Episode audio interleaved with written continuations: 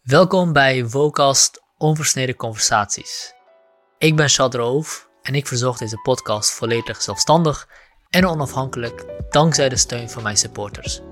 Als jij ook met plezier luistert naar deze podcast en mij wil helpen om deze gesprekken te blijven voeren, kijk dan eens op www.vocast.live.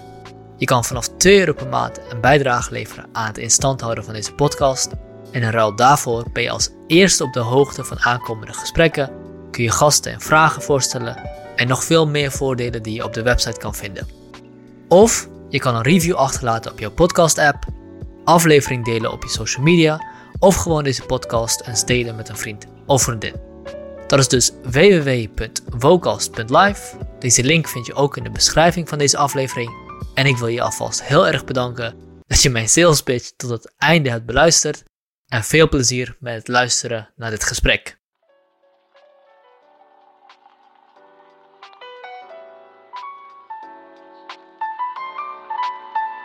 Welkom Marino bij Vocast. Dankjewel. Um, kijk uit naar het gesprek van vandaag, want uh, we gaan het uh, over een onderwerp hebben die, uh, ja, daar kun je eigenlijk niet omheen. wederom corona, ik heb er al een aantal podcasts aan gewijd, elk op een andere, op een ander, in een ander perspectief en op, op een ander thema. Um, maar wat ik aan jou interessant vind, is dat ik eigenlijk jou en Jorik Blijenberg al vanaf het begin van de pandemie zie enorm uitgebreide cijfers delen over uh, de epidemie, pandemie, uh, over de cijfers in Nederland. Daar hele duidelijke duiding bij geven, zonder al te veel poespas.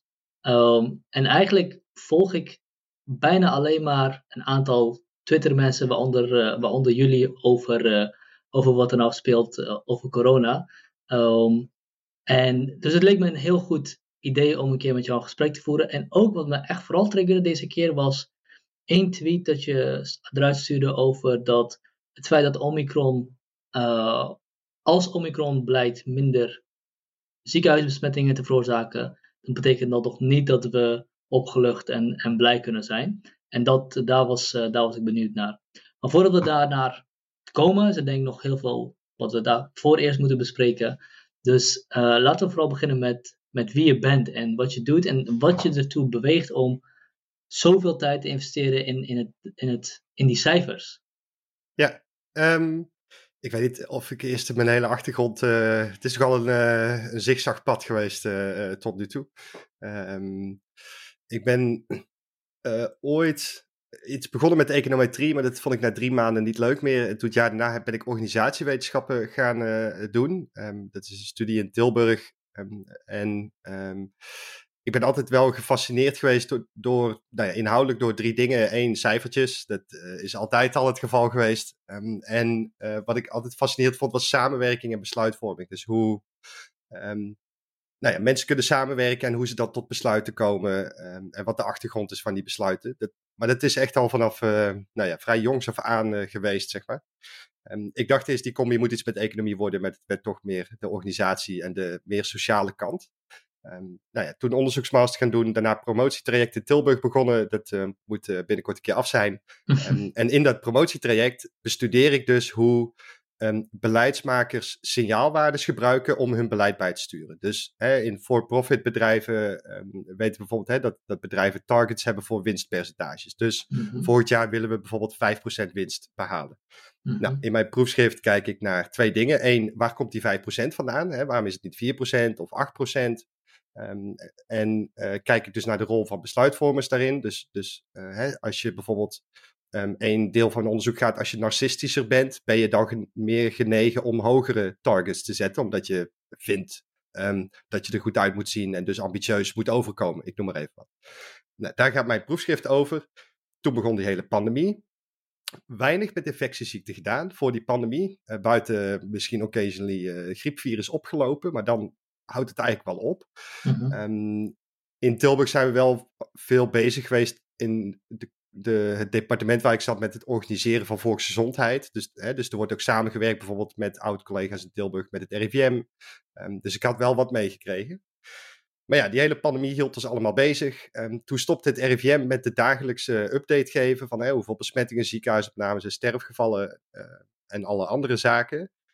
Terwijl ze toen wel aankondigden in juni van we gaan wel dagelijks de open data die wij zelf hiervoor gebruiken online zetten. Uh, doe ermee wat je wilt. Toen dacht ik ja, maar ik wil het wel zelf weten. en ik heb geen zin om te wachten op die dinsdag tot het RIVM weer komt. Nou, dan ga ik het zelf met elkaar programmeren, want ik kan dus redelijk programmeren ondertussen, want ik doe heel veel kwantitatief onderzoek. Um, toen ben ik gaan samenwerken met Edwin Veldhuizen, die dit uh, al langer deed, maar dan handmatig. En dan vooral op de gemeentes focuste, hè, dus hoeveel besmettingen per gemeente. En toen hebben we eigenlijk in een hele korte tijd een uh, ja, complete workflow uit de grond gestampt. Uh, waar we eigenlijk nu nog steeds op leunen na anderhalf jaar. Het is natuurlijk een hoop uitgebreid wel. Um, en toen zijn wij dus dagelijks die cijfers gaan posten. Wat heel veel volgers aantrok. Want we bleken niet de enige twee te zijn die dit wilden weten. Um, hè, de, de, toen het RIVM ermee stopte, waren een heleboel mensen van ja, maar ik wil het weten. Nou ja, oké, okay, dan gaan we bij Marino en Edwin kijken. Ja. Um, dus dat trok heel veel volgers. En toen op een gegeven moment, omdat ik natuurlijk vanuit die um, hè, hoe stuur je op signaalwaardes uh, uh, manier ook naar het beleid keek, um, was ik op een gegeven moment wat kritisch van hè, hoe ga je nou om met dat soort signaalwaardes? Want dit is mijn inhoudelijke achtergrond in eerste instantie. En um, de routekaarten, want dat is eigenlijk hetzelfde als wat ik bestudeer. Namelijk als je signaalwaarden overschrijdt met bijvoorbeeld een aantal ziekenhuisopnames, wat voor strategische reactie komt er dan? Mm. dus dat was een beetje het begin. ja, en toen uh, begon ik me iets meer te mengen in debat. Werd ik door VWS uitgenodigd voor het Lessons Learned uh, traject. Waarbij ze dus nou ja, evaluaties deden over wat kan er beter na de eerste golf. Um, en toen had ik contact met Amris Baidu, dat is een veldepidemioloog. Die werkt tegenwoordig voor Artsen zonder Grenzen. En toen zei ik, ik heb jouw epidemiologische kennis even nodig voor die cijfertjes. Toen zei hij, ja, dat kan. Maar dan moet je eerst bij het redteam komen. Um, en dan ga ik je vraag beantwoorden. Dus zo ben ik lid geworden van het redteam. Um, mm. nou, daar kunnen we het uitgebreid over hebben. Maar het redteam uh, is ondertussen een naam uh, geworden. Um, ja, en zo langzaam die viruswereld uh, ingerold, zeg maar. Is het Red Team niet onlangs alweer gestopt? Of hoe dat het precies? Ja, we hebben het Red Team november, eind oktober, begin november opgegeven.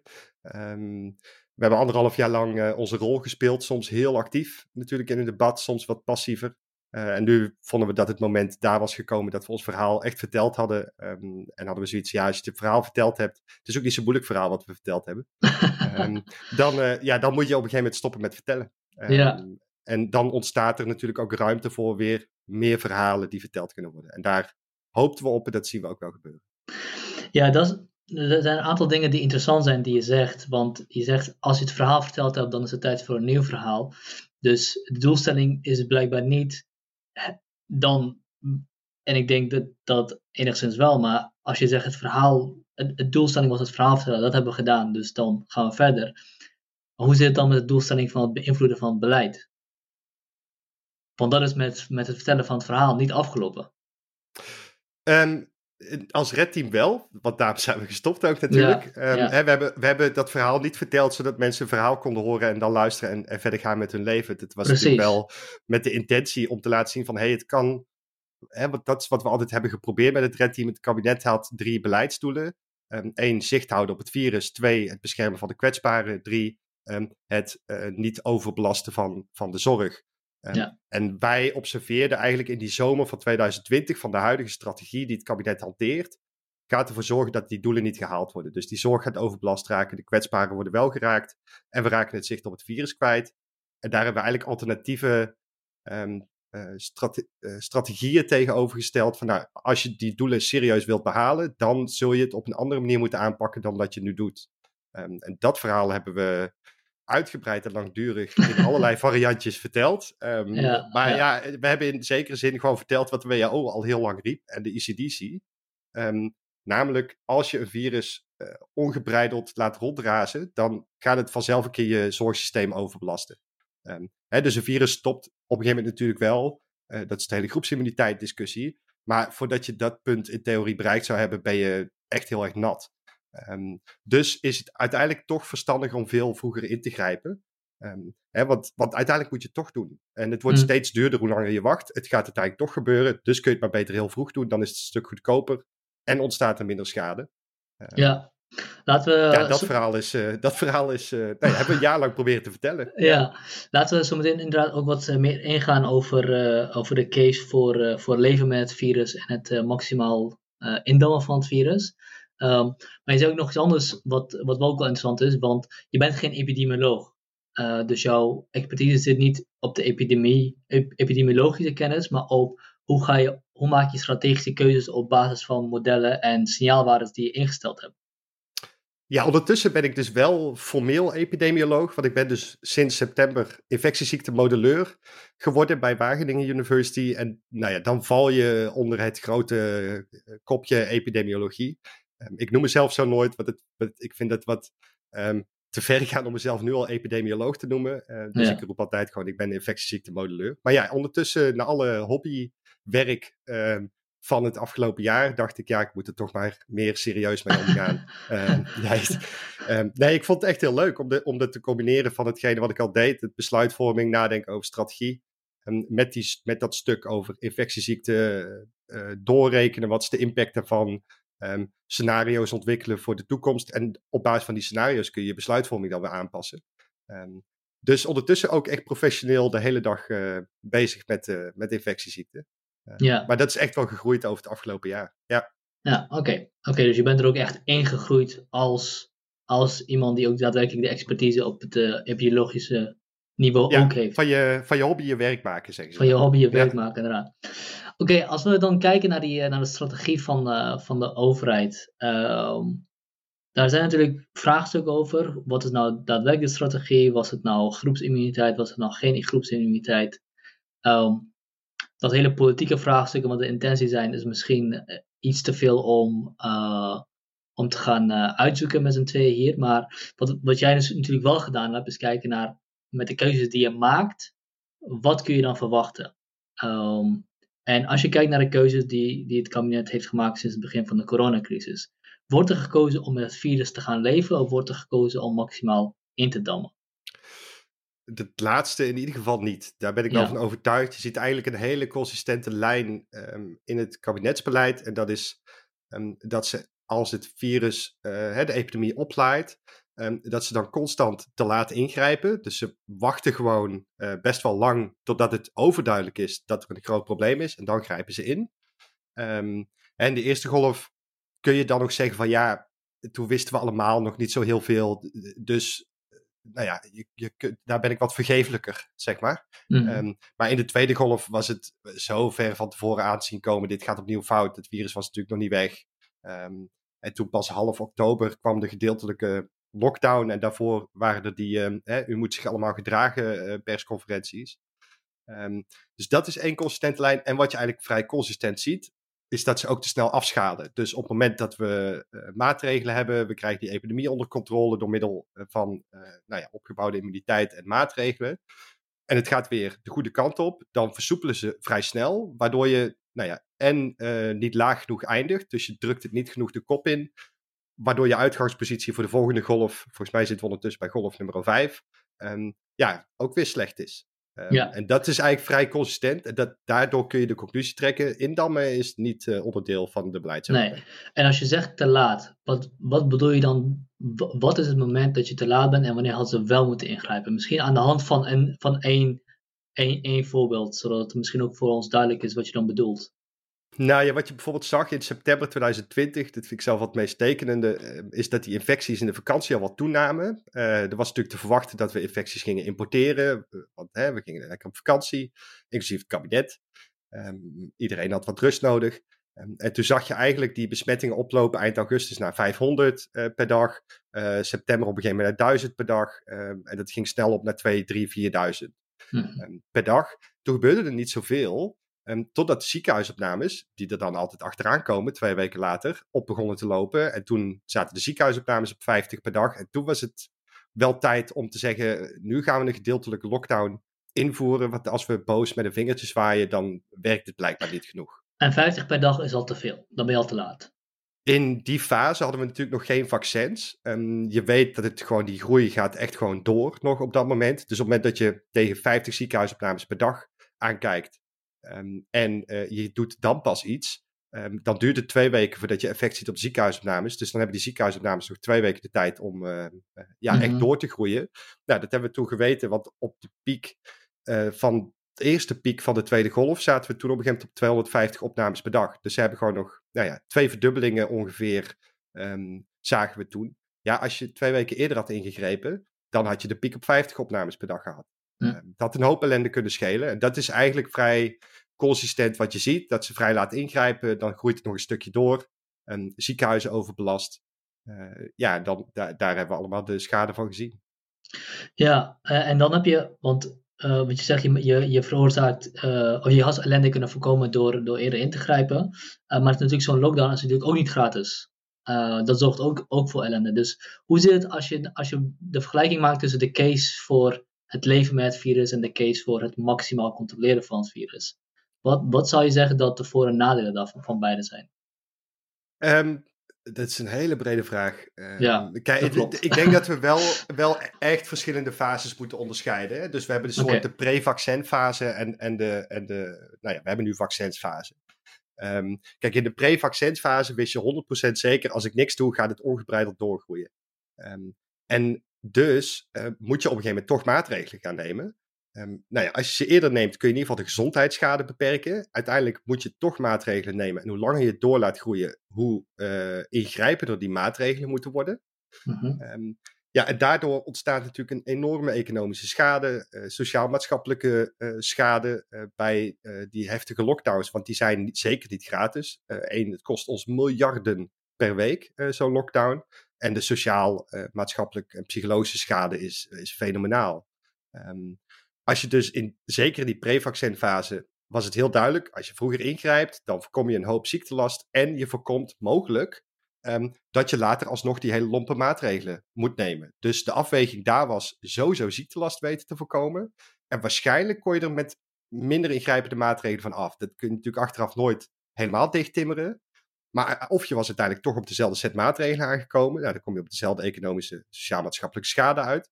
Maar in ieder geval heb je dan de ziektelast weten te voorkomen. Dus aan het eind van de streep um, was mijn rekensom vroeg ingrijpen um, en scherp ingrijpen zodra er iets gebeurt, leidt uiteindelijk tot netto het beste resultaat.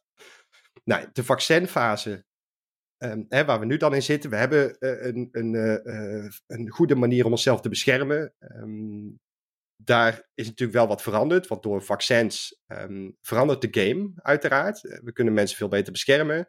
Je hebt omgerekend veel meer besmettingen nodig voor hetzelfde aantal ziekenhuisopnames. Um, alleen, we hebben natuurlijk de afgelopen periode ook gezien, iets waar de WHO, de ECDC, wij bij het Red Team trouwens ook, voor de vaccins al voor waarschuwden. Met alleen vaccins gaan we het niet redden. Hè, want die vaccins werken goed, maar ze zijn zeker niet perfect. Um, en we weten niet hoe langdurig de werking is. Nou, nu hebben we daar ondertussen wel een idee van. Um, dus ook in die fase zeiden wij rustig aandoen, uh, niet te snel versoepelen. Um, kijk even wat er gebeurt voordat je de zaak opengooit. nou, daar heb je dansen met Jansen, om maar eens een voorbeeldje te noemen. het is daar het resultaat van geweest dat het kabinet dacht, nou, we zijn zover met vaccins, we mikken de boel open. Um, ja, dat ging natuurlijk weer fout. In combinatie met nieuwe varianten die zich sneller verspreiden. Dat, die context moet er dan wel bij. Ja, want wat, dus, we, dus, wat, we, wat we soms lijken te vergeten is dat Delta is gewoon een heel andere virus dan de eerste coronagolf. We hebben gewoon een veel besmettelijkere virus te pakken gekregen. Dodelijker volgens mij ook. En met Omicron ja. hebben we nog een, eigenlijk nog een nieuw virus. Dus dat, uh, ja. Ja, het, het, spel is, het spel is wel echt veranderd door die varianten natuurlijk. Delta is inderdaad uh, nou, twee tot drie keer besmettelijker dan de originele variant. Um, die originele variant hebben wij hier ook bijna niet gehad. We hebben een soort Europese variant gehad. Dat, dat is degene die ons in de eerste golf um, een oor aangenaaid heeft. Um, daar kwam natuurlijk de Alpha-variant achteraan. En vrij kort daarna, toen we net van Alpha af waren, uh, uh, kwam de Delta-variant er weer achteraan. Um, dus, dus die varianten hebben het leven ook wel deels beheerst. En inderdaad, Delta is en schadelijker, dus uh, hogere kans op ziekenhuisopname um, en hogere kans op sterfte, dan de originele variant. Dus dat heeft het niet makkelijker gemaakt. Um, alleen het spel is niet veranderd, want het virus spreidt zich nog steeds op dezelfde manier. Als mensen besmettelijk zijn en ze komen in de buurt bij andere mensen en uh, ze doen er niet alles aan om die andere mensen te beschermen, of die mensen doen het zelf, ja, dan raken die andere mensen besmet. En krijg je kans op uh, ernstige uitkomsten. Dus dat is niet veranderd op zich, um, de game okay. van het bestrijden ja. van dit virus. Ja. Ook al is het misschien niet makkelijker geworden, dat, dat kunnen we wel concluderen. en in deze vaccinfase uh, uh, geldt nog steeds dan heel vroeg ingrijpen? Of kun je in deze vaccinfase wat, wat coulanter zijn. Even, even misschien een scenario pre-Omicron en post-Omicron. Dat is natuurlijk ook nog relevant. Ja, nee, laten we Omicron nog even negeren inderdaad in dit uh, stuk. Um, kijk, je hebt wat meer ruimte. Wat, wat die vaccins doen, is ze kopen eigenlijk tijd. Um, hè, dus dus de, het idee wat altijd uh, geschetst is over vaccins, is vaccins zijn de uitweg uit de crisis. Dat is niet helemaal waar. Um, dat wisten we ook van tevoren al wel redelijk. Maar vaccins kopen tijd. En het idee daarbij is dus hè, dat je in een pre-vaccinfase had je 100 besmettingen en dan uh, op een gegeven moment 200, 400, 800. Dat verdubbelt steeds en dan krijg je een vast aantal ziekenhuisopnames per. Hè, dus een percentage bij die um, besmettingen. Nou, die vaccins zorgen ervoor dat het percentage van ziekenhuisopnames per besmetting serieus omlaag gaat, want die dingen werken echt goed. Um, alleen, uh, ze zijn niet weg, die ziekenhuisopnames. Dus je hebt gewoon stomweg meer besmettingen nodig om hetzelfde aantal ziekenhuisopnames te krijgen. Maar er komt vanzelf een punt dat je dus net zoveel um, ziekenhuisopnames gaat krijgen. Um, als je het gewoon maar ongebreideld door laat gaan. Dus het enige wat je, uh, wat je in die fase kon doen met vaccins is tijd kopen. Um, hè, dus je kon wat meer verdubbelingen hebben. Daar, ik weet dat Bert te gast is geweest bij jou, die kan prachtig ja. over die verdubbelingen spreken. Maar je koopt gewoon tijd, je, ja, je koopt gewoon meer verdubbelingen. Dat is hetzelfde als IC-capaciteit. Als je uh, IC-capaciteit twee keer zo groot was geweest, had je gewoon één extra verdubbeling gehad. Ja, dat is één of twee weken. Dat is wel wat. Nou, hetzelfde met coronapillen. Hè, dus je hebt de Paxlovid uh, en uh, van Merck en Pfizer heb je wat pillen. Die zorgen ook weer voor gereduceerde kans op ziekenhuisopname. Waardoor je weer meer verdubbelingen koopt. En dat is het spelletje met die vaccins en pillen en capaciteit. Um, je koopt tijd. Um, hè, dus je, je koopt verdubbelingen die je kunt hebben. Totdat je zorgoverbelast raakt.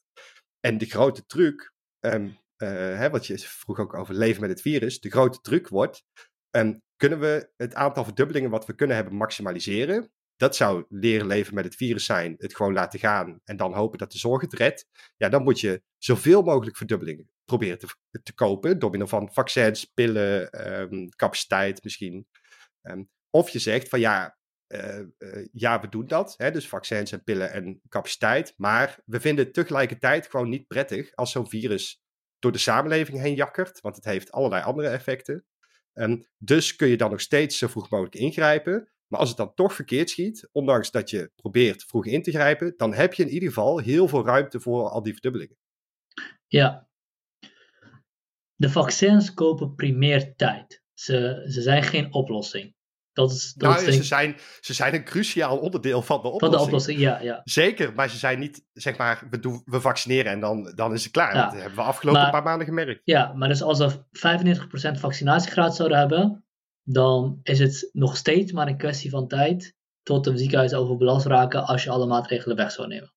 Ja, kijk, dat zien we natuurlijk in Portugal. Dat is toch echt de wereldkampioen vaccineren. Die heeft uh, ik moet het goed zeggen, 98% van hun 18-plus bevolking gevaccineerd. Dat is echt fenomenaal. Ja. Um, en daar zag je het ook pre-Omicron gewoon weer oplopen in de winter.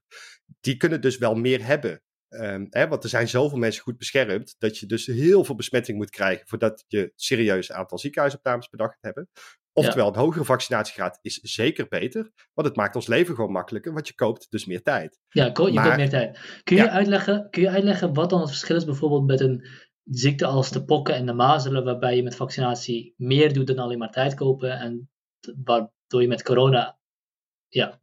Ja, het, het idee van um, uh, hè, bij, die, bij die kinderziektes bijvoorbeeld, is dat je steriele immuniteit krijgt. En dat is het grote verschil met luchtwegvirussen. Steriele immuniteit zorgt ervoor dat je gewoon niet besmet raakt, dat je er niet, niet ziek van wordt en je geeft het niet door. Um, dat hebben we bij luchtwegvirussen nog niet voor elkaar gekregen. Dat komt een beetje door de manier waarop je besmet raakt met een luchtwegvirus en hoe je immuniteit werkt op de plekken waar het aanhecht. Um, maar bij die, hè, de, de, uh, het Rijksvaccinatieprogramma, dus de DKTP, uh, eh, wat is het, difterie, uh, uh, kinkhoest, tering, polio, de BMR, bof, mazelen, rode hond. Daar zitten gewoon een heleboel virussen tussen waar we wel steriele immuniteit tegen kunnen kweken. Um, en dan kun je dat groepsimmuniteit, dus dat, hè, dat muurtje, um, wel bouwen, waardoor je niet 100% iedereen gevaccineerd hoeft te hebben. En je toch um, nou ja, die ziektes uit kunt roeien. Polio hebben we bijna uitgeroeid, een paar types. Mm. Er is nog één polio-type wat, wat in Afghanistan en omringende landen wat rondgaat. Maar polio zijn we bijna compleet vanaf wereldwijd. Dat komt omdat ja. die vaccins gewoon 100% bescherming basically leveren. Ja, en dan kun je het dus echt kapot vaccineren. Nou, bij luchtwegvirussen weten we, als je vaccineert, is de bescherming tegen ernstige uitkomsten echt, echt heel goed. Um, eigenlijk was iedereen verbaasd over de bescherming tegen infectie die het in het begin opleverde. Dus al die uh, vaccinproducenten waren ook een soort van, oh, nou, dat hadden we ook niet verwacht, weet je wel. maar toen zijn de verwachtingen een beetje gedraaid met, nou, als het dan zo goed werkt, dan krijgen we het misschien wel stuk gevaccineerd, zeg maar. En dat was een beetje verkeerde inschatting. Um, dus vandaar dat daar echt een verschil tussen zit. Het heeft te maken dat, met je manier van bescherming. Ik denk dat een, dat, dat een heel belangrijk verschil is om te maken, want die had ik niet zo scherp scherp gemaakt voor mezelf ook. Namelijk, ik ging er wel vanuit dat we 95% vaccinatiegraad zouden hebben. Dan, wel, dan zouden we wel redelijk klaar zijn. Even ervan uitgaan dat Nederland hermetisch afgesloten zou zijn. Um, maar puur je door een manier van vaccineren voor uh, luchtweginfectieziektes, halen we het bij zelfs zo'n hoge vaccinatiegraad niet. Uh, kun je dat misschien nog iets duidelijker uitleggen, of iets duidelijker, iets uh, diepgaander uitleggen wat het verschil is tussen steriele vaccinatie en de vaccinatie voor luchtweginfectieziektes? Ja, uh, ik ga nu een beetje surfen op de rand van, van waar ik iets van weet. Dus dat moet ik even als disclaimer van tevoren wel zeggen. Ja. Um, uh, kijk, een luchtwegvirus spreidt zich uh, door de luchtwegen. Dus hè, het komt je mond uit met, met ademen en blazen en praten en schreeuwen en je neus. Um, mm -hmm. En mhm. dat is ook de plek waar het aanhecht, zeg maar. Um, dus dat betekent dat als er iemand besmette grond loopt, dan adem je het in en dan komt het, gaat het heel je luchtwegen um, eigenlijk door. Um, en de vaccins zorgen voor verschillende lagen van immuniteit, hè, bescherming. De eerste laag is de antilichamen.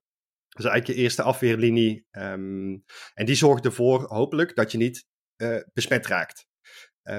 Die antilichamen zitten wat verder in je lichaam, um, zijn wat moeilijker in je neus uh, en je keel, zeg maar, uh, uh, hun werk te kunnen doen, waardoor dat virus zich eigenlijk nog redelijkerwijs kan blijven aanhechten um, in je bovenste luchtwegen. Um, dus we kunnen daar gewoon heel lastig 100% bescherming tegen infectie kweken. bij luchtwegvirussen weten we ook van influenza en andere coronavirussen. nou, dat is je eerste afweer, maar die primaire afweer werkt dus niet 100% bij de plek waar dat virus naar binnen komt. Nou, dan heb je nog je cellulaire afweer en dat is eigenlijk grof geschud. Dus als je eenmaal besmet bent geraakt, um, ja, dan moet het virus echt helemaal gesloopt worden en je lichaam uitgewerkt worden. En dan kom je bij de, voornamelijk bij de cellulaire afweer um, terecht. Nou, die werkt echt heel goed. Dat zien we bij die uh, vaccineffectiviteit tegen ziekenhuisopname. Begon gewoon rond de 95%. Dat is echt bizar. Um, dus het overtrof echt iedereen zijn verwachtingen en hoop. Um, bij uh, vaccins rond de polio, um, uh, hè, noem maar eens een, bak virussen, um, werkt die besmettingsroute anders. Dus dan is het bijvoorbeeld door middel van je bloed, um, kun je dan besmet raken bij bepaalde virussen. Dat is bijvoorbeeld bij ebola, om maar eens een lijp virus te noemen. En wordt dat uh, overgedragen door middel van lichaams... ja, sappen is niet echt het meest perfect woord, maar hè, zweet, zweet bloed, dat soort dingen. Dus de crux bij ebola is gewoon iemand niet aanraken. Want je kunt prima op een meter afstand van een ebola-patiënt staan. Zolang je die persoon maar niet aanraakt en die niet vol in je gezicht hoest, zodat er dan alsnog druppels en zweet in je neus terechtkomen. Um, ja, bij corona is het natuurlijk anders. Dus de manier waarop iemand geïnfecteerd raakt, heeft heel veel invloed op hoe we onze bescherming kunnen inrichten. En bij die virussen, uh, waarbij je door middel van bloed bijvoorbeeld uh, besmet kunt raken, dat is dus gelijk direct je bloed in. En dan werkt die afweer dus heel anders. Ja. Dus bijvoorbeeld bij hepatitis, waar zorgverleners um, in grote mate tegen worden gevaccineerd, hepatitis B bijvoorbeeld. En ja, dus, dus de manier van besmetten heeft gewoon heel veel invloed op hoe we onze bescherming goed kunnen organiseren. En is dit dan uh, een eh, kwestie van de juiste vaccin nog vinden om corona dood te vaccineren? Of is het een kwestie van de manier waarop het virus infectie veroorzaakt, waardoor het eigenlijk in ieder geval voor zover we weten onmogelijk zal zijn om het dood te vaccineren. Uh, nou, je zou dit voor de zekerheid nog even aan een immunoloog kunnen vragen, maar ik vermoed dat we dit niet kapot kunnen vaccineren. Dus er zijn wel uh, vaccinsprays, die hebben ze in Rotterdam bijvoorbeeld ontwikkeld. En dan kun je even je neus vol sprayen. Um, en dan heb je een soort een dag lang uh, vaccinatieniveau bescherming. Um, en die schijnt daadwerkelijk uh, um, dan, maar het probleem is, dat is maar voor een dag, um, echt fatsoenlijke bescherming op te leveren, omdat die dus heel expliciet mikt op, we moeten die neus uh, ja. en, de, keel, en de, de bovenste luchtwegen gewoon maximaal beschermen. Maar dat kan dan maar een dag. Dus dat helpt, ja, voor een feestje misschien. maar om dat nou wereldwijd breed uit te rollen, twijfel ik aan. Dus ik denk dat we voorlopig in ieder geval hier nog gewoon aan vastzitten dat we luchtwegvirussen niet kapot kunnen vaccineren. Maar de technologie staat voor niets. Dus um, ja, ben altijd optimistisch. Ja, maar uh, met de kennis die we nu hebben, houdt het dus eigenlijk in dat we vooral moeten gaan leren leven met het virus. En leren leven met virus betekent maximaal indammen eigenlijk. Um, nou, kijk, het virus gaat niet weg. Dat, dat, is, dat is, de komende jaren gaat het zeker niet weg. Ja, misschien um, nog, nog scheppen, we moeten gaan, moeten gaan leren leven met maatregelen tegen corona. We um, moeten, denk ik, gaan leren accepteren dat, dat we een, een constant veel energie aan het steken zijn in het bestrijden van allerlei um, virussen. Dat doen we ook al, hè? alleen dat hebben we niet door. Dus bijvoorbeeld de, GG, de, GGD is al uh, decennia bezig om uh, SOA's bijvoorbeeld te bestrijden. Door middel van voorlichting, door middel van uh, vaccinaties, preventie, et cetera. Dat hebben we allemaal niet door, want het speelt een beetje op de achtergrond zich af. Tot je zelf een SOA krijgt. Um, en dan ben je ineens blij dat we een gigantische organisatie hebben opgetuigd om je daar zo goed mogelijk doorheen te begeleiden. Nu, omdat het een pandemie is die ons allemaal keihard raakt, worden we ineens geconfronteerd met het feit dat virussen eh, soms echt heel schadelijk kunnen zijn. Ja. Um, en dus moeten we wel nadenken, de, uh, nou ja, zo snel mogelijk, um, uh, uiteraard, uh, het liefst tijdens deze. Hè, dan zou de lockdown intelligent zijn. Als we die tijd nu zouden gebruiken om na te denken over wat we het, de komende periode willen doen. Um, ja, we moeten wel nadenken over hoe we hiermee om moeten gaan. We hebben natuurlijk een discussie te voeren met z'n allen over wat vinden we acceptabel wat het kan zijn, dat doen we natuurlijk met influenza. Daar vaccineren we tegen. Um, daar hebben we protocollen voor in zorginstellingen. En voor de rest, uh, ja. Nou ja, en als je heel ziek bent, blijf je thuis. Um, daar hebben we jarenlang met z'n allen gezegd van, nou ja, dat vinden we oké. Okay. Um, ja. de vaccinatiegraad rondom influenza is echt niet hoog in Nederland. In Amerika bijvoorbeeld veel hoger. Um, nou ja, dus met corona moeten we eigenlijk dat gesprek ook maar zien te voeren. Van ja, hoe willen we dit met z'n allen gaan doen de komende um, jaren? Um, en, en welke balans zullen we, moeten we zien te vinden in het bestrijden van dit virus versus wat kost het ons om dit virus te bestrijden?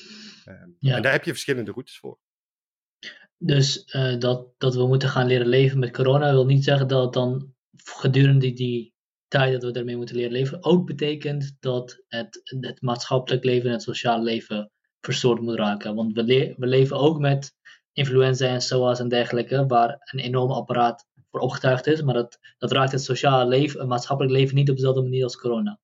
Nee, kijk, bedoel, SOA's, uh, het is niet zo dat we binnen een jaar 9 miljoen mensen aan de SOA hebben geholpen, zeg maar. Bij corona, weet je wel? bedoel, dat zou, dat zou bizar zijn. Uh, maar dat komt natuurlijk omdat het zich niet snel verspreidt, omdat we niet zoveel seksuele contact hebben op een dag als luchtwegcontacten.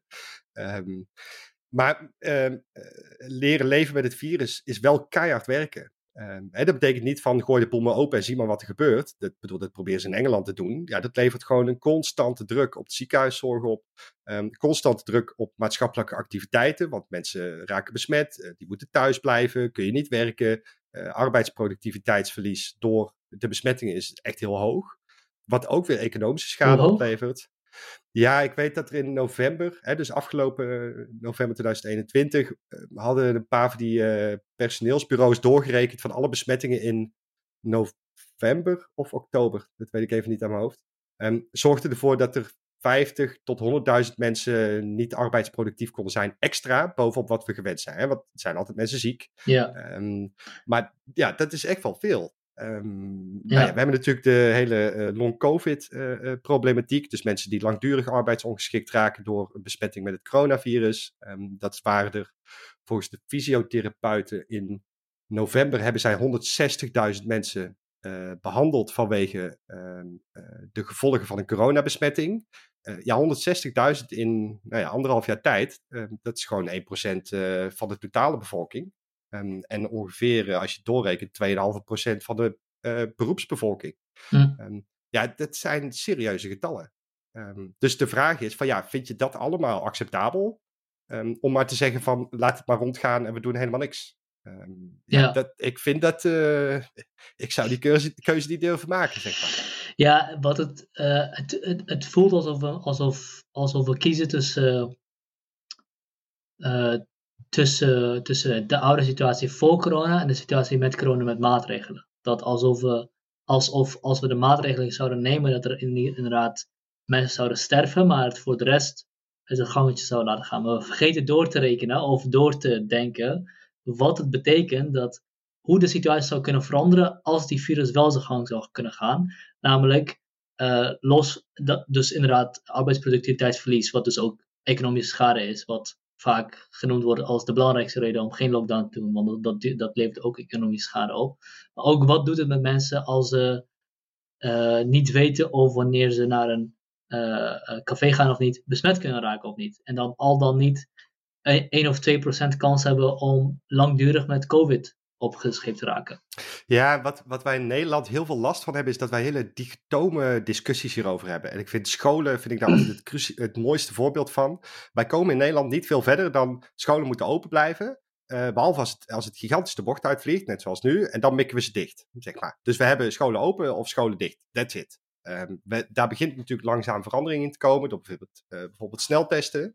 Um, mm -hmm. Het stuk ventilatie op scholen is nog steeds een drama. Uh, hè, dat, dat, wordt steeds beter. Maar daar, daar uh, wat wij. Um, hè, we willen met z'n allen terug naar het oude normaal. Dus we willen eigenlijk gewoon een soort doen. Dit coronavirus is er niet. Weet je wel. En we gaan ja. gewoon met ons leven verder.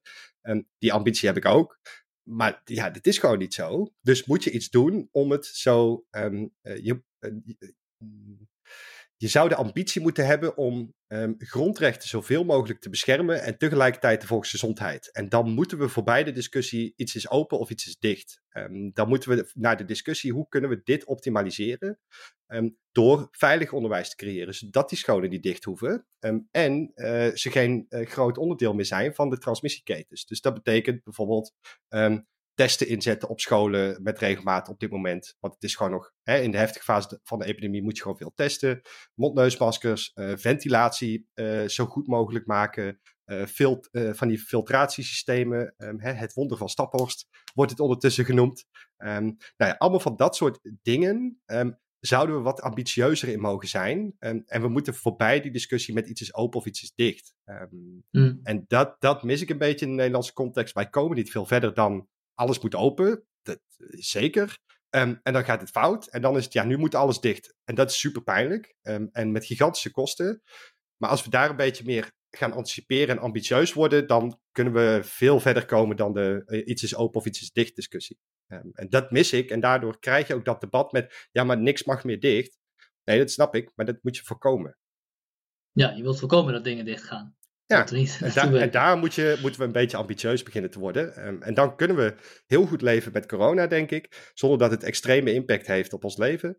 Um, misschien in de winter wat meer. Dat, dat, uh, dat vermoeden heb ik wel. De komende paar jaren. Maar dan kunnen we dit gewoon heel goed doen. Zonder dat het veel ziektelast veroorzaakt. Uh, weinig economische schade. Weinig sociaal-maatschappelijke schade.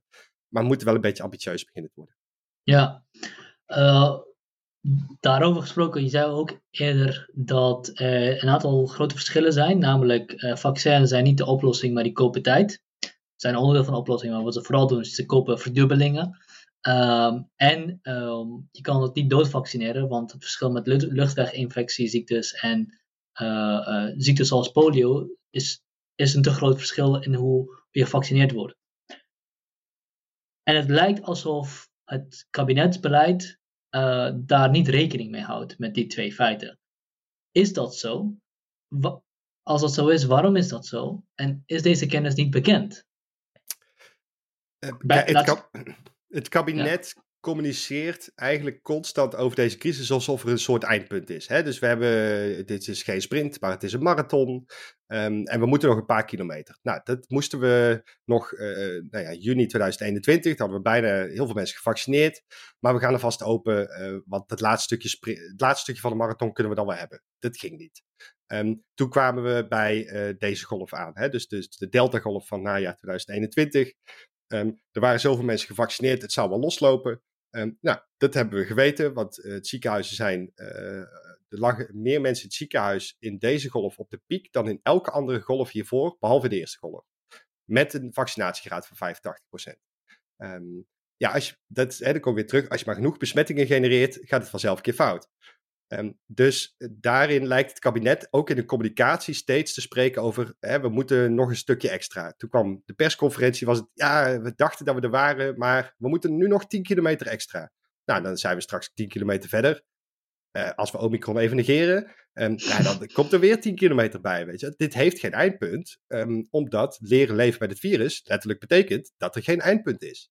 Um, dus de communicatie erover hoor je, we moeten de ziekenhuisopnames uitsmeren. Hè? Dus er was een grote groep mensen, uh, ondertussen die anderhalf miljoen laatste berekening van het OMT, um, die nog geen bescherming heeft en die dus met de besmetting echt nat kan zijn. Nou, als je die allemaal tegelijkertijd besmet, dan komen er duizenden IC-opnames um, en een paar tienduizend uh, normale ziekenhuisopnames bij volgens het OMT. Nou, die kunnen we allemaal niet tegelijkertijd hebben, want dan heb je de meest gruwelijke code zwart aller tijden.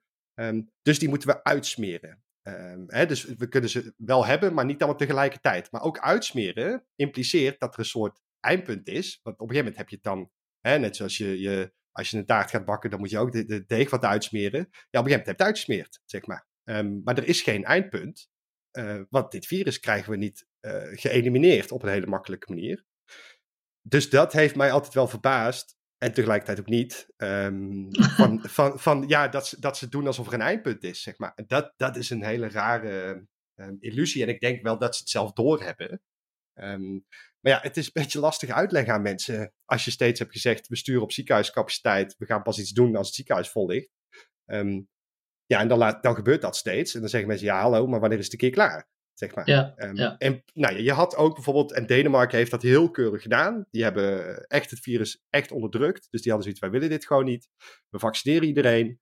Die hebben toen in september alle maatregelen afgeschaft. Dus corona gewoon echt nul maatregelen. Buiten laat je gewoon heel vaak testen. Maar toen ze dat deden, hebben ze gezegd: ja, we gaan het nu afschaffen, maar als het fout gaat, komen ze allemaal weer terug. Um, want het virus is niet weg, zeg maar. Dus blijf, hè, blijf die teststraten gebruiken, blijf je verstand gebruiken. Um, hopelijk komt het goed met onze hoge vaccinatiegraad. En als dat niet zo is, dan zien we ons vanzelf verschijnen en gaan we er weer maatregelen tegen aankijden. Nou, twee maanden later ging het fout in Denemarken, komen ze terug, bam, allerlei maatregelen. Daarmee geef je het signaal af aan die bevolking van als we met z'n allen keihard werken, kunnen we met zo min mogelijk maatregelen. En we leveren ook de belofte, op het moment dat de volksgezondheid in gevaar komt, dan gaan we gelijk iets doen.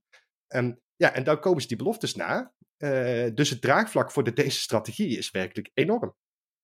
Dat is een soort inverse van uh, de hoeveelheid uh, draagvlak die wij hebben. Want wij hebben een soort 20% draagvlak nog voor het beleid. En daar hebben ze 80% ongeveer.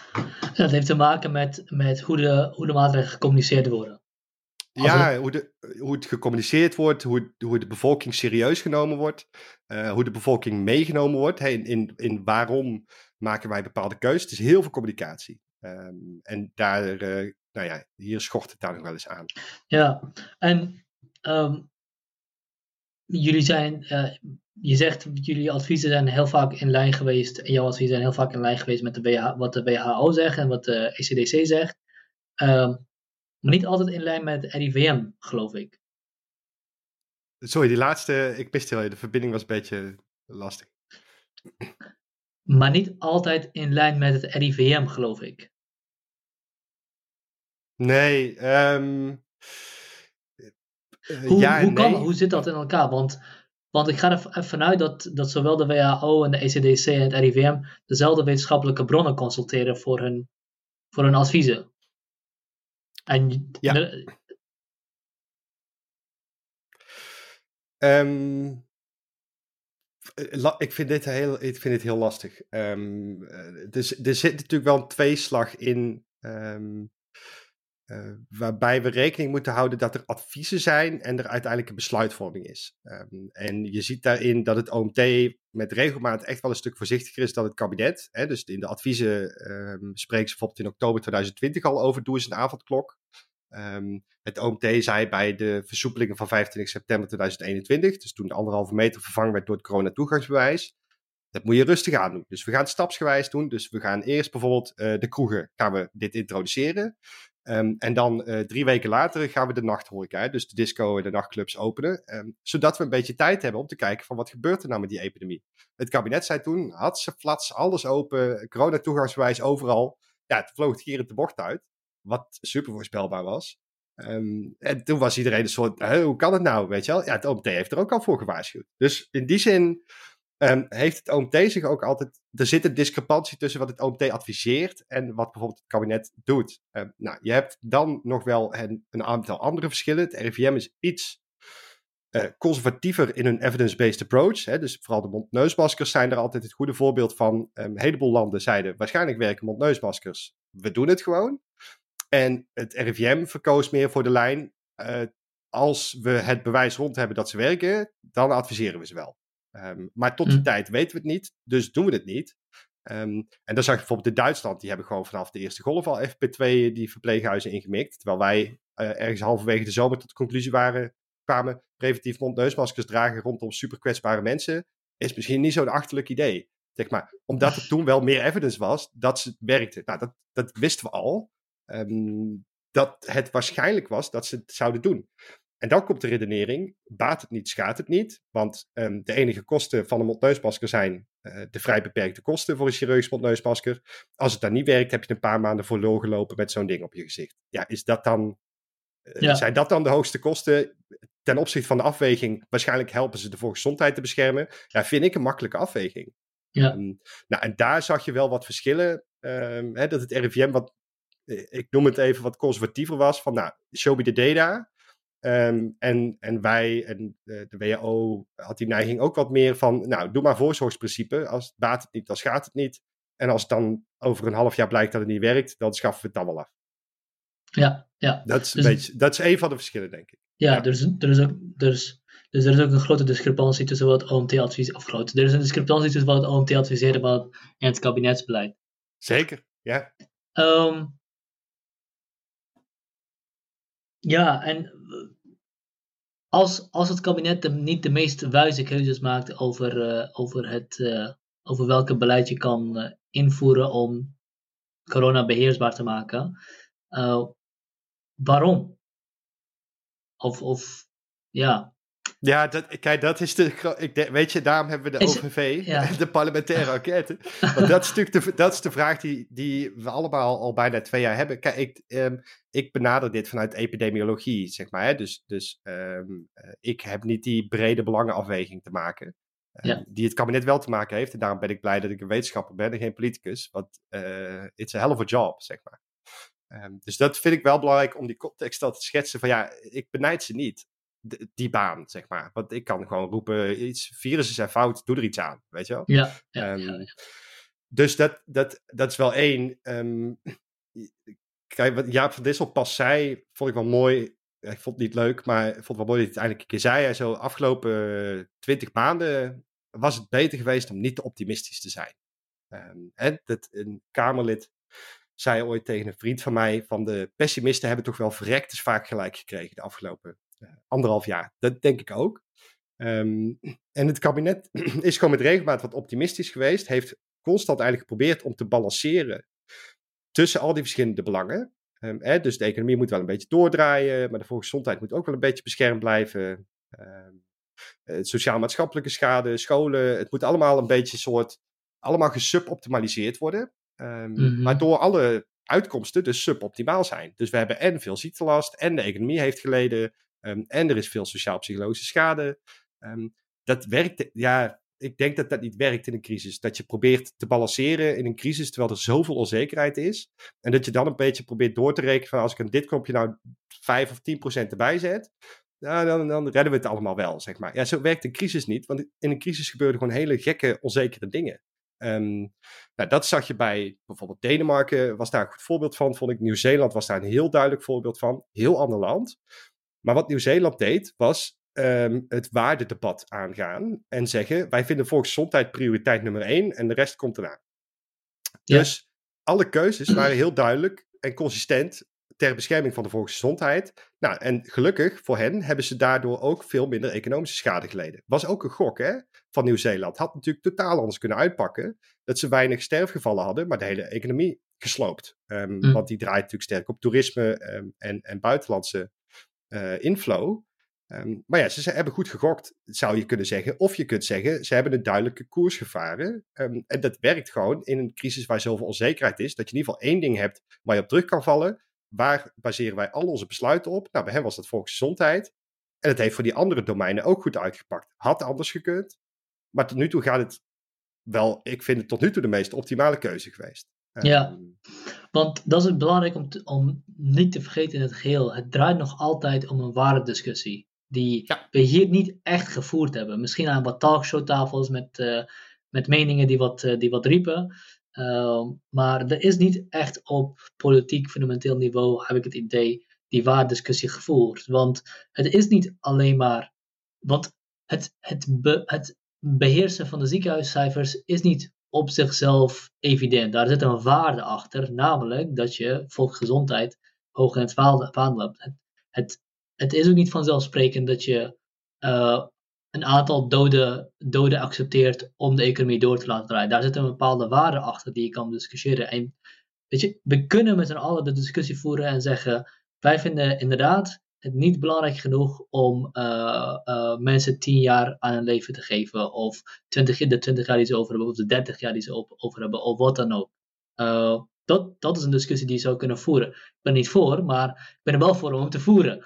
Ja, en dan kun je inderdaad een, een keuze maken wat zijn de waarden waarop wij omgaan met deze situatie en deze cijfers en wat betekenen die cijfers? Want kijk, duizend mensen op de IC is duizend mensen op de IC, maar wat dat betekent voor je is de waarde die, aan, die je eraan koppelt.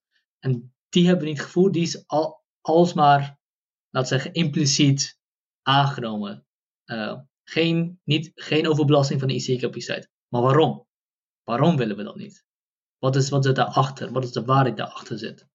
Ja, ik weet, weet je, ik, ik heb die, um, je ziet intensivisten die beweging ook wel eens van, van wat we nu doen is impliciet kiezen voor de COVID-patiënten, zeggen ze dan. Dus um, uh, we doen, hanteren nu het principe uh, treat first what kills first. Nou, als je een COVID-patiënt die IC behoeftig is niet helpt, gaat hij dood. Dit is gewoon heel simpel. En als je hem dan op de IC helpt, dan heb je ongeveer een overlevingskans van 75%.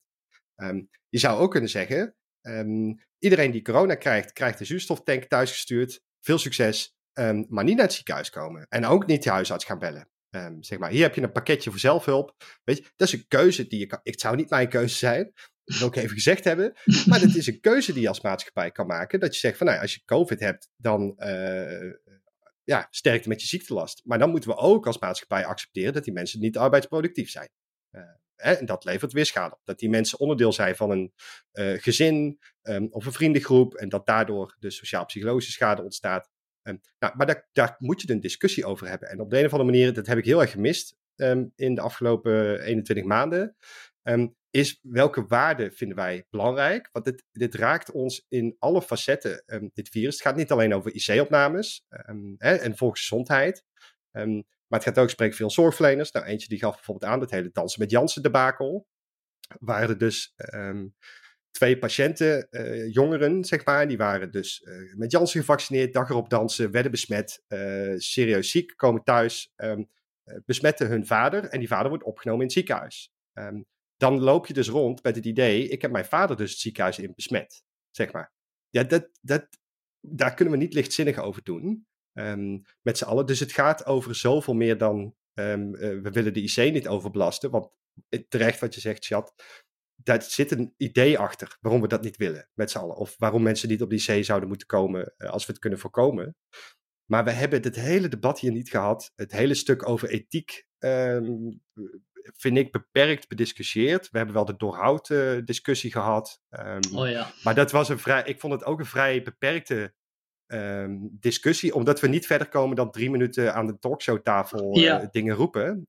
Ja. In tegenstelling tot bijvoorbeeld in Duitsland zie je van die talkshow-programma's waar ze gewoon twee experts anderhalf uur lang uh, tegen elkaar los laten gaan, weet je wel? Ja, ja dat is toch ja. Uh, fascinerend. Ook politiek gezien is er gewoon rondom het thema ethiek. Ze durven zich er niet aan te branden, heb ik het idee. Um, nee. hè, rondom het coronatoegangsbewijs bijvoorbeeld. Het is best wel een heftige maatregel waar je voor tegen. Nou, je kunt daar een hoop dingen voor zeggen, een hoop dingen tegen. Maar het vereist wel een diepgaand gesprek over hoe wij dit leven willen inrichten en welke grondrechten we willen balanceren. En dat vertikken wij hier op de een of andere manier. En dat helpt dus niet nee, bij het lange termijn verhaal. Nee, nee, het helpt zeker niet. Uh, ik, moet, ik, moet, eerlijk zeggen, ik volg niet alle de Tweede Kamerdebatten, dus ik weet niet of ze da daar plaatsvinden. Maar van wat ik ervan terugzie, heb ik niet het idee dat ze, uh, dat ze op uh, erg diepgaand niveau gevoerd worden. Nou, ik weet dat ze binnenkort uh, uh, hoorzittingen gaan doen over de lange termijn strategie. En dan gaan ze dus twee dagen uittrekken om allerlei experts te horen over hoe moeten wij op de lange termijn met corona omgaan. Ja. Dus we zijn, uh, wat is het? 21 maanden verder. Ja, maar en, we bedenken, en we bedenken nu op nationaal politiek niveau, laten we eens gaan nadenken over de lange termijn en dan gaan we er twee dagen voor uittrekken. Ja. ja, ik vind dat rijkelijk laat. Maar dan ga je experts horen en, en het punt is, wat denk ik ook wel belangrijk is te benoemen is, in het begin van de pandemie zeiden mensen, je bent geen epidemioloog, je kan niet heel, heel, hier heel veel over zeggen. En op een bepaalde manier klopt dat als we het hebben over cijfers en feiten en wetenschappelijke kennis. Maar de ethische discussie, dat is het punt van een democratie, daar heeft iedereen wat over te zeggen. Ook al weet je niks over epidemiologie, heb je nog steeds iets te zeggen over de ethische discussie. Of het zinnig is of niet, dat is wat anders. Maar je, je, je mening is net zoveel waardevol. Uh, ah, nou ja, nou, het is niet evenveel waardevol als iedereen, maar het is, het is waardevol naar, aan de hand van hoe goed je het kan onderbouwen, niet aan de hand van hoeveel expertise je hebt. Dus dat er nu experts worden gehoord over hoe wij met corona moeten omgaan, die twee dagen, dan zal alsnog daarna moet je eigenlijk nog een ethische discussie gaan voeren, drie dagen lang met z'n allen. Uh, ja. Want nee, het, het, ja. ja, het, kijk, die democratie zorgt er natuurlijk voor dat we dat, dat uh, ja, ik noem het maar heel uh, zweverig, nationale gesprek um, ja. over, dit, over dit thema. Um, die wordt ge, ik, ik, je zei het nou pas bij um, een NRC-podcast, dat wordt gepacificeerd door de Tweede Kamer. Dus dat is natuurlijk mm. een heel heftig gesprek met 17,5 miljoen mensen. Dus wat we doen is, we kiezen mensen die dat gesprek in alle rust eens even gaan voeren met elkaar. Um, maar het moeten ze het wel doen. Um, en dat, dat, nou ja, persoonlijk als burger, zeg maar, en onderdeel van deze pandemie, mis ik dat dus heel erg. Dat ik denk van ja, maar ik wil dus um, dat graag uitgevogeld zien van hoe willen wij als land hiermee omgaan op de lange termijn. Um, want dan kunnen we daarna een strategie eraan koppelen. Als we zeggen van dit is onze prioriteitenlijst en dit is hoe we dit uh, te lijf willen gaan, deze prioriteiten en waarden zijn belangrijk, dan kunnen we een duidelijke strategie ontwikkelen, waar dan de epidemiologen en de modelleurs bijvoorbeeld weer een klein onderdeeltje van kunnen zijn. Um, maar zolang we dat gesprek niet voeren, komen we nooit verder dan de korte termijn. Um, en, en hebben we dus geen lange termijn strategie en blijven we aanrotzooien. Um, dus... Ja, van lockdown naar lockdown. Ja. ja. Helaas. Ja, dus eigenlijk komen we erop neer dat, uh, dat, dat, uh, dat zonder die waardediscussie, uh, ja, ja, wat je zegt, zonder die waardediscussie kunnen we geen lange termijn strategie ontwikkelen. En dan, en dan zie je ook dat inderdaad mensen tegenover elkaar gaan staan, steeds meer en meer, omdat iedereen vanuit een bepaalde waarde uh, uh, communiceert, zonder dat er een manier is om dat expliciet te maken en die ofwel te, laten we zeggen, te, mm, niet te bediscussiëren, maar daarover te onderhandelen, oftewel daar die te overstijgen en op een andere manier consensus te bereiken. Um, en dan, dan groeit de polarisatie alleen, want sommige mensen, want, want in het begin van de discussie werd ook gezegd, nog steeds werd gezegd, tja, het enige wat wij aan het doen zijn op het moment is uh, levenskwantiteit verlengen en niet levenskwaliteit. Ik vind dat daar wel wat voor te zeggen is. Uh, alleen moet je over de discussie voeren, inderdaad. Wat bedoel je met kwaliteit, wat bedoel je met kwantiteit natuurlijk. En dan kun je daarover over verder. Maar dat, dat de reactie dan zou zijn dat, dat iemand die dat zegt harteloos is of iets dergelijks. Ja, dan kom je niet verder als, als, als dat de twee punten zijn. Nee, en, en, en ik denk dat we ook een beperkt beeld hebben van soms hoor, van het levens. We, verlengen de levenskwantiteit, niet de levenskwaliteit. Um, dus moet je het dan maar laten gaan, want, want het levenskwaliteit gaat achteruit. Kom ik terug op het voorbeeld wat ik net noemde. Als jij, ik, het is super fictief hè, maar 23 bent en je gaat lekker stappen en je raakt besmet, dan heb je waarschijnlijk zelf weinig schade. Um, er zijn, dit is long COVID en heel beperkt komen er wel jongeren in het ziekenhuis, maar dat is wat beperkter dan bij oudere mensen.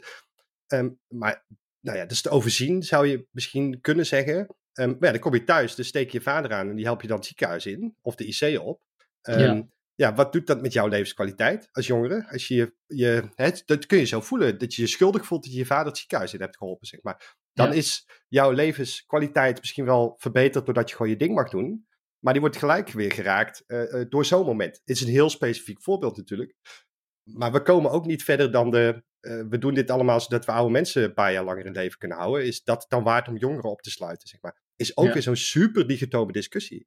Ja, ja, ja, ja, ja, ja. Want ja, inderdaad, dat, daar stoot ik me ook wel vaak aan. Uh, het is de ouderen tegenover de jongeren. En de jongeren moeten zich opofferen voor de ouderen. Alsof de jongeren geen, geen ouderen kunnen worden, of alsof dat een op zichzelf staande identiteit is dat is een discussie die ook op meerdere vlakken speelt. Namelijk uh, ook op politieke representatie bijvoorbeeld. Er zijn niet genoeg jongeren in de politiek. En dan zijn ouderen die beslissingen maken die jongeren treffen en dergelijke.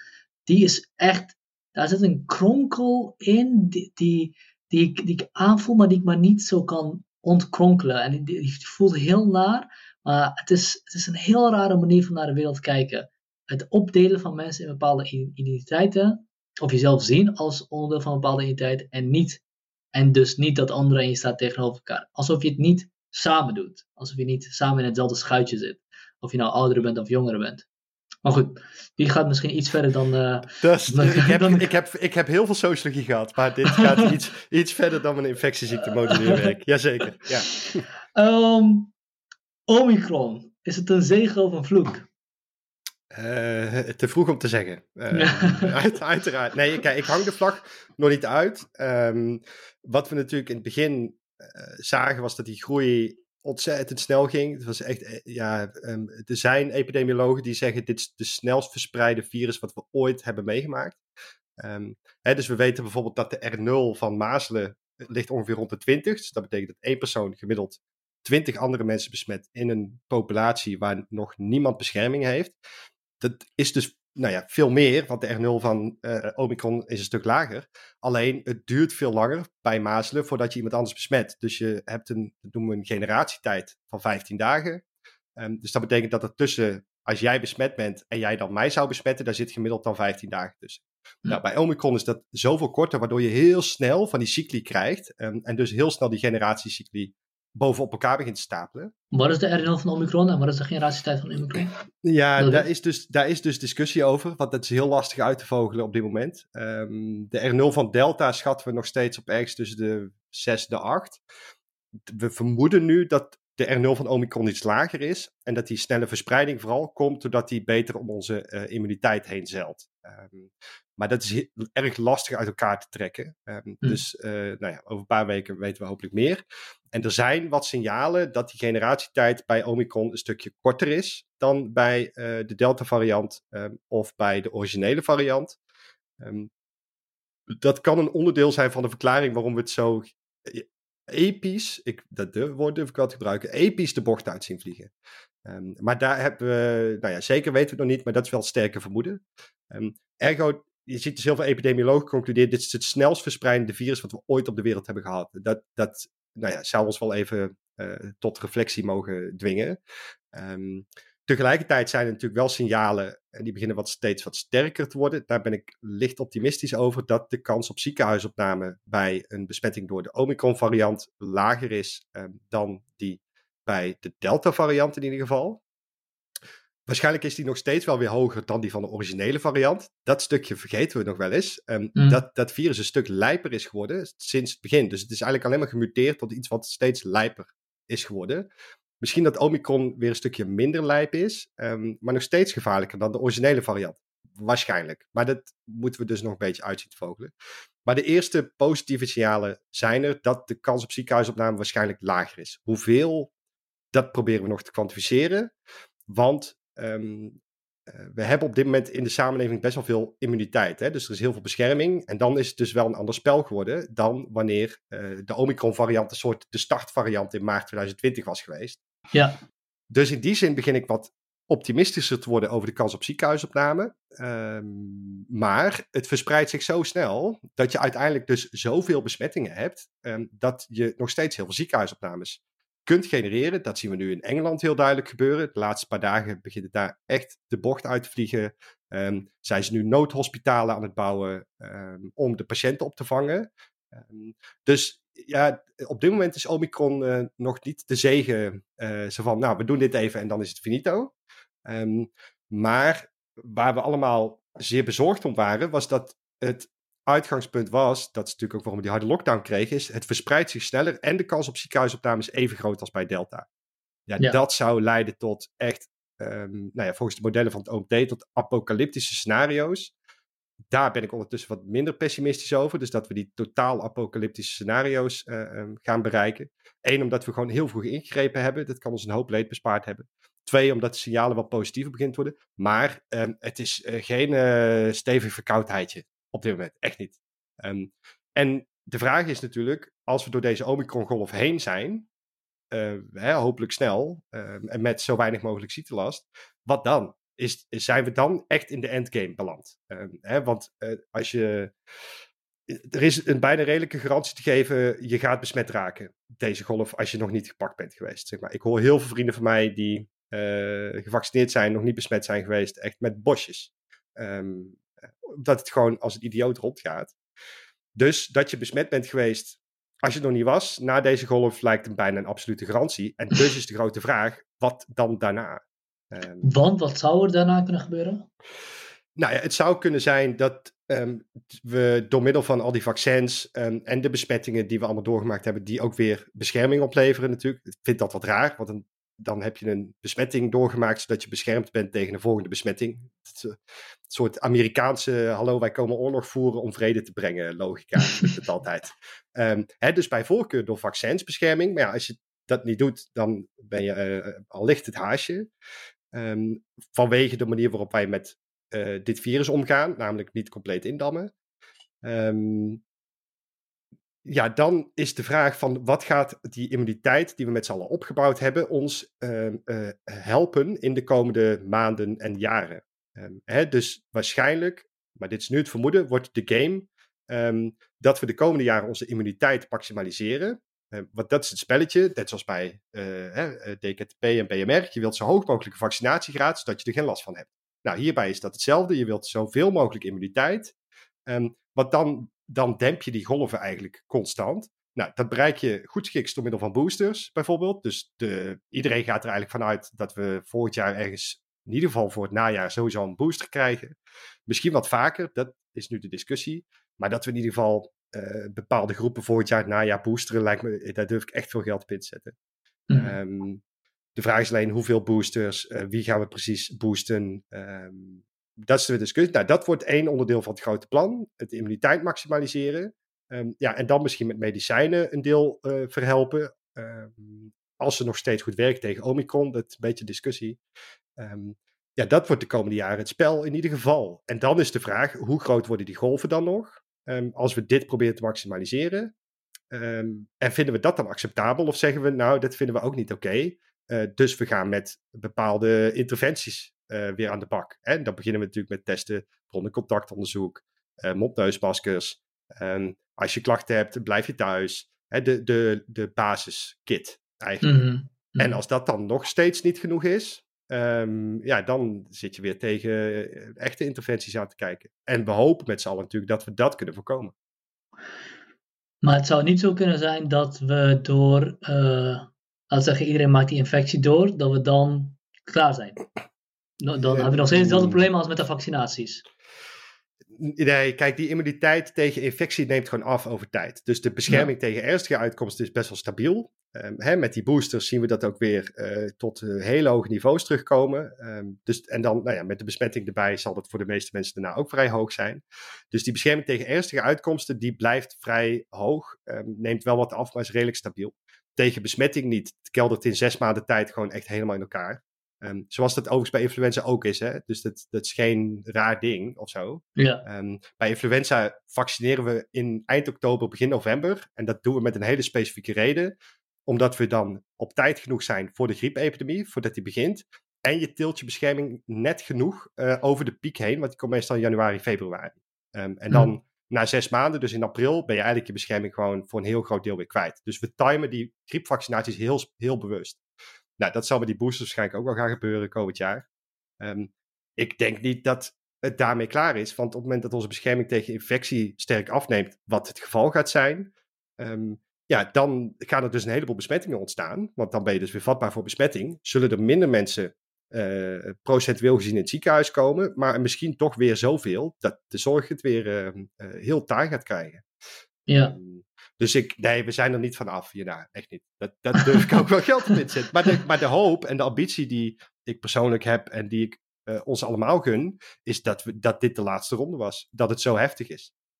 Hmm, dat, zou, dat zou misschien wel kunnen, kunnen dat, dat dit de laatste heftige ronde is. Ik, ik, ik, Even nou, vanuit dat er geen nieuwe killer, eh, killer mutatie op de Ja, op- nee, bedoel, als er een nieuwe variant komt, dan kan alles weer de prullenbak in. Maar, maar ehm, eh, laten we even zeggen dat we Omicron houden, eh, Delta misschien op de achtergrond ook. Ehm, dan zou mijn hoop voor dit land, ehm, en ik denk dat we een beetje ambitieus in- moeten zijn daarin, eh, zijn dat dit de laatste echt, echt heftige golf is. En dat we daarna zeggen, dit nooit meer. Ehm, Ja. En dat we dan gewoon actief beginnen in te zetten op een lange termijn strategie, waarin we serieus omgaan met corona. En dat vereist heel veel energie. Maar dan gaat het ons hopelijk niet zoveel meer eh, schade opleveren. Op alle fronten. Ja. Hoe zit het met eh, het idee wat ik in het begin wel eens gelezen heb, dat eh, eh, virussen muteren natuurlijk. En uiteindelijk muteert een virus, of de variant die, het, die dominant wordt op den duur, is de, is de mutatie die heel besmettelijk, maar heel weinig ziekmakend is. Daar, dit is weer echt aan de rand van mijn. Dus ik heb van tevoren, want ik wist dat je dit ging doen, even met wat mensen gesproken hierover. Ehm, want dit is, dit is echt het randje van wat ik weet. Kijk, wat je, wat je weet bij een virus. Het virus heeft één doel, dat is zich verspreiden. Zeg maar. Dat is wat een virus wil doen. Ehm, als het ophoudt met verspreiden, gaat het virus dood. Dat willen we niet. Ehm. En dat werkt raar genoeg bij mensen natuurlijk ook zo. We reproduceren onszelf, zo- zodat we blijven bestaan, zeg maar. Het is iets evolutionairs. Ehm, nou, bij virus werkt het ook zo. Ehm, en wat de theorie daarvan is, van die selectiedruk, is eigenlijk dat, dat het beeld is ontstaan van, goh, als zo'n virus ehm, steeds minder dodelijk wordt, dan kan het zich beter verspreiden, omdat we dan die verspreiding steeds meer toestaan. Hè? We gaan verkoudheid, gaan we niet indammen, zeg maar. Want het is verkoudheid, weet je wel, de, eh, boeien. En dus dat is een beetje de achterliggende gedachte van op het moment dat je zo'n virus, wordt het steeds lastiger om zich te verspreiden, want steeds meer mensen hebben bescherming. En als het heel dodelijk is, dan ehm, eh, gaan we het nou ja, met z'n allen soort indammen. Ehm, dat virus kan niet nadenken, hè? dus dat is wel belangrijk om even te realiseren. Maar dit is soort de onderliggende logica, zeg maar. Ehm, als, je, als mensen heel veel mensen doodgaan van zo'n virus, dan eh, kan die host, die snel doodgaat, het ook niet meer verspreiden. Dat is niet optimaal voor het virus. Dus muteert het zichzelf over tijd kapot tot een virus wat dan super besmettelijk is en niet meer eh, dodelijk. Heel veel verkoudheidsvirussen zijn bijvoorbeeld ook coronavirussen. En het Ja. idee is er dat die eh verkoudheidsvirussen, daar hebben we er een aantal van, ehm, dat die echt 150 jaar geleden tot grote epidemie hebben geleid. En dus over tijd tot dit nou ja, onschuldige verkoudheidsvirus geworden zijn. Daar is wel discussie over, want selectiedruk ehm, eh, ontstaat natuurlijk doordat dat virus zich moet verspreiden. En bij heel veel virussen zie je dat mensen dus besmettelijk zijn tot het moment dat ze doodgaan. En dan heeft het dus heel veel zin om minder dodelijk te worden, want dan kan dat virus zich beter blijven spreiden. Bij coronavirus, zoals hier, ehm, is de periode waarin je besmettelijk bent, oftewel waarin het virus zich kan verspreiden, stopt al lang voordat je eraan doodgaat. Ehm, hè, want je bent ongeveer een week besmettelijk, om en nabij. En dan meestal ben je pas twee of drie weken later, kom je pas te overlijden het moment dat je op die zee ligt ehm, eh, vanwege eh, overafweer. Dus het virus heeft dan geen incentive om minder dodelijk te worden, want het heeft zijn trucje al gedaan voor het moment waarop je eraan doodgaat, zeg maar. Dus dat stuk selectiedruk zou er dan niet op zijn. Dat is de andere kant van de discussie. Nou, uiteindelijk zijn er natuurlijk heel veel mensen besmet eh, of gevaccineerd. Heb je een hoge maat van immuniteit, dan komt het virus er ook moeilijker doorheen. Dus krijg je immune escape. Hè? Dus, dus dan moet het virus een andere manier vinden om zichzelf te verspreiden. Dus gaat het bijvoorbeeld muteren tot iets wat beter om, om onze immuniteit heen kan. Ehm, en ehm, het stuk pathogeniteit, hè, dus, dus het vermogen om, om ons ziek te maken. ehm, daar zijn wel theorieën over van, nou, over tijd zou je, beweeg je waarschijnlijk naar een fase toe waarin dat minder wordt, omdat het virus gewoon een voordeel heeft ehm, van minder ziekmakend zijn en zich beter kunnen verspreiden. Maar dat is geen gegeven. Ehm, hè, dus dit is geen soort van als we maar lang genoeg wachten, is, is SARS-CoV-2 vanzelf ook een verkoudheidje. Zeg maar. Ja. Zou, zou kunnen, ehm, eh, hoop ik. maar die, we hoeven die verwachting niet te hebben voor de komende paar jaar. Zeg maar. Dat is niet hoe dit werkt. Ja, en, dat, en, en, en nu je het zegt, denk ik ook, dat betekent natuurlijk ook niet, ik bedoel, dat het uiteindelijk op dat punt zou uitkomen, al was dat een gegeven, betekent niet dat elke eh, mutatie daartussenin ook die kant op beweegt. Dat is natuurlijk geen lineaire lijn. Het kan natuurlijk tot die tijd, want een mutatie is gewoon random wat die mutatie doet. Wat ja, niet dus, dus, waar de logica achter zit, is wat, wat, wat het overleeft. Tot nu toe hebben we het idee dat de Omicron-variant bijvoorbeeld geen aftakking is van de Delta-variant, um, maar van de originele. Dus uh, je kunt het, dat noemen we filogenetische bomen. Dus dat zijn een manier om in kaart te brengen hoe zo'n virus exact in elkaar steekt. Een soort barcode, zeg maar, van een virus. Um, nou, dat doe je sequencing, dat doen ze in Rotterdam en de RIVM doet dat. En dan kun je een soort boom maken van allerlei aftakkingjes die achter elkaar um, zijn ontstaan. Nou, dat is hoe we traceren hoe die virussen muteren.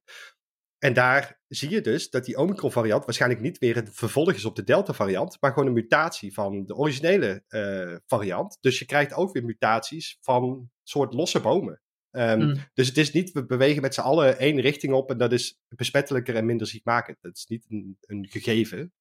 Um, ja, je hebt er allerlei opties in. En we moeten maar gaan kijken welke, het, uh, welke realiteit gaat worden. Hope for the best, prepare for the worst, zou ik zeggen. Ja, dat lijkt me inderdaad een goede, goede strategie.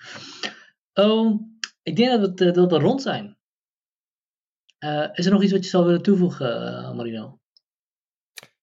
Um, ja, wat ik eerder zei. Ik hoop, op, ik hoop eigenlijk op twee dingen. Eén, um, dat we dat gesprek over die lange termijn en de waardediscussie uh, een keer kunnen gaan hebben. Um, dan uh, kunnen de epidemiologen ook wat meer naar achter. Want het is nu echt gedomineerd door de, door de virusexperts. Het, het irriteert mijzelf ook hoor, deels. Um, dat ik denk van ja, er is ook meer dan een coronavirus. Mm. Maar dan moeten we wel dat waardegesprek uh, hebben. Um, en als we dat gehad hebben, hoop ik dat we ambitieuzer kunnen gaan zijn dan uh, het reactieve wat we nu zien. Ik heb wel hoop hoor dat dat kan. dat wij ambitieus kunnen zijn. Maar dat, dat, het wordt nu wel tijd om dat te gaan doen. Dat, dat zou mijn take-home message zijn. Laten we een beetje ambitieuzer met het virus omgaan. Oké, okay. dankjewel voor je tijd. Ik vond, uh, vond het heel leerzaam. Graag gedaan.